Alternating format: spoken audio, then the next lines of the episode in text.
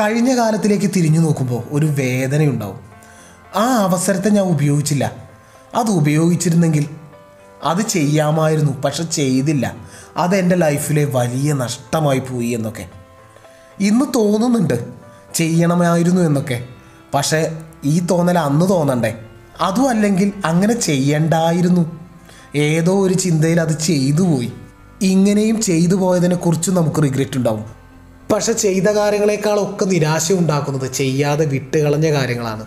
അദ്ദേഹത്തോടൊരു chance എനിക്ക് ചോദിക്കാമായിരുന്നു. പക്ഷെ എന്റെ ഈ ദുരഭിമാനം കാരണം ഞാൻ ചോദിച്ചില്ല. പകരം ചാൻസ് ചോദിച്ച മറ്റൊരാൾ അവനിപ്പോൾ നല്ല നിലയിലാണ്. അതെന്റെ ഏറ്റവും വലിയ നഷ്ടമാണ്. അല്ലെങ്കിൽ അയാളോടൊന്ന് പ്രപ്പോസ് എനിക്ക് ചെയ്യാമായിരുന്നു. പക്ഷെ അയാൾ നോ പറഞ്ഞാലോ എന്ന ഭയം കാരണം ഞാനൊന്നും പറഞ്ഞില്ല. ഇങ്ങനെ മറ്റൊരാൾ നമ്മളെ റിജക്റ്റ് ചെയ്യുമോ? നമ്മളോട് നോ പറയുമോ?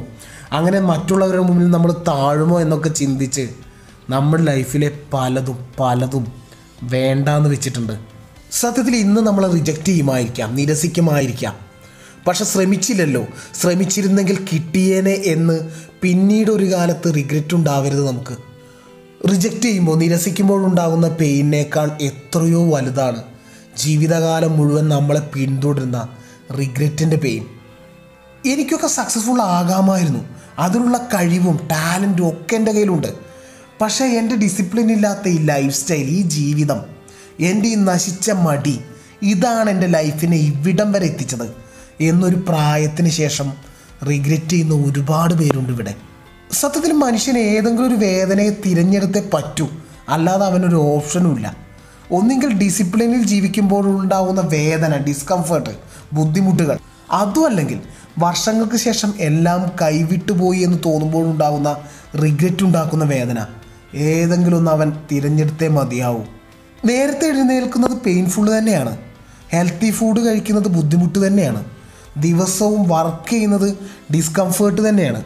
പക്ഷേ ആ ബുദ്ധിമുട്ട് ആ ഡിസ്കംഫേർട്ട് ഇതൊന്നും സഹിച്ചിട്ടില്ലെങ്കിൽ പിന്നീട് സക്സസ് ആകാമായിരുന്നു എനിക്ക്. ഹെൽത്തി ഫുഡ് കഴിച്ചിരുന്നെങ്കിൽ എന്റെ ഹെൽത്ത് ഇങ്ങനെ ആകുമായിരുന്നില്ല. എന്നൊക്കെ ചിന്തിച്ച് റിഗ്രറ്റ് ചെയ്യേണ്ടി വരില്ല.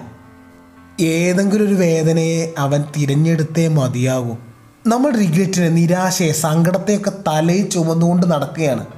ആ ഭാരത്തെ കളഞ്ഞാൽ കൂടുതൽ വേഗതയിൽ സന്തോഷത്തോടുകൂടി നമുക്ക് മുന്നോട്ട് പോകാൻ കഴിയും. അതിന് നമുക്ക് എന്തിനാണ് റിഗ്രറ്റ് ഉള്ളതെന്ന് കണ്ടുപിടിക്കണം. ആ കണ്ടുപിടിച്ചത് ചെയ്യുക. എനിക്ക് പഠിക്കാൻ കഴിഞ്ഞില്ല. അതാണ് എന്റെ ലൈഫിലെ ഏറ്റവും വലിയ നഷ്ടമെന്ന് ചിന്തിക്കുന്ന ആൾ അതും ചിന്തിച്ച് നടക്കുന്നതിനേക്കാൾ നല്ലത്.